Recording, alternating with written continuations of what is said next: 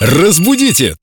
Далее! Юля, здравствуйте. Доброе утро. Сегодня вопрос э, почти кулинарный от нашего коллеги, ресторатора, который заинтересовался м, употреблением слова гренки, гренки. Слышал и так, и так, а как правильно? Он же Мгм. все-таки на радио работает, и ресторан у него Прекрасно. свой. А, ничего себе. Да, ну что, Надо мы здесь будет- знаете, какие Надо миллионы будет заглянуть на зарабатываем? гренки и на гренки.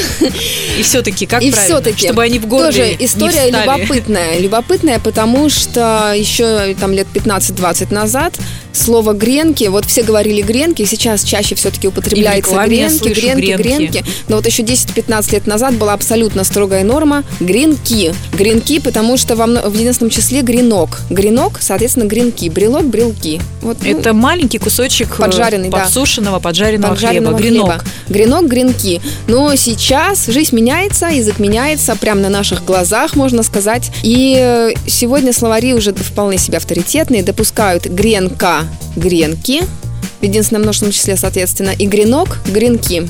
Мгм. Так же, как и творог, творог, и свекла, свекла. И у меня от Так, этого, так, так, извините, стоп, вянут секундочку. уши. Что, что, Творог, что вы тва- меня исправите? Конечно, творог, творог, я соглашусь, возможно, и так, и так, но и то у нас э, словарь, э, русское словесное ударение, он, м, по-моему, говорит творог все-таки. А вот свекла без вариантов, Однозначно. только свекла. Все остальное это не до свекла.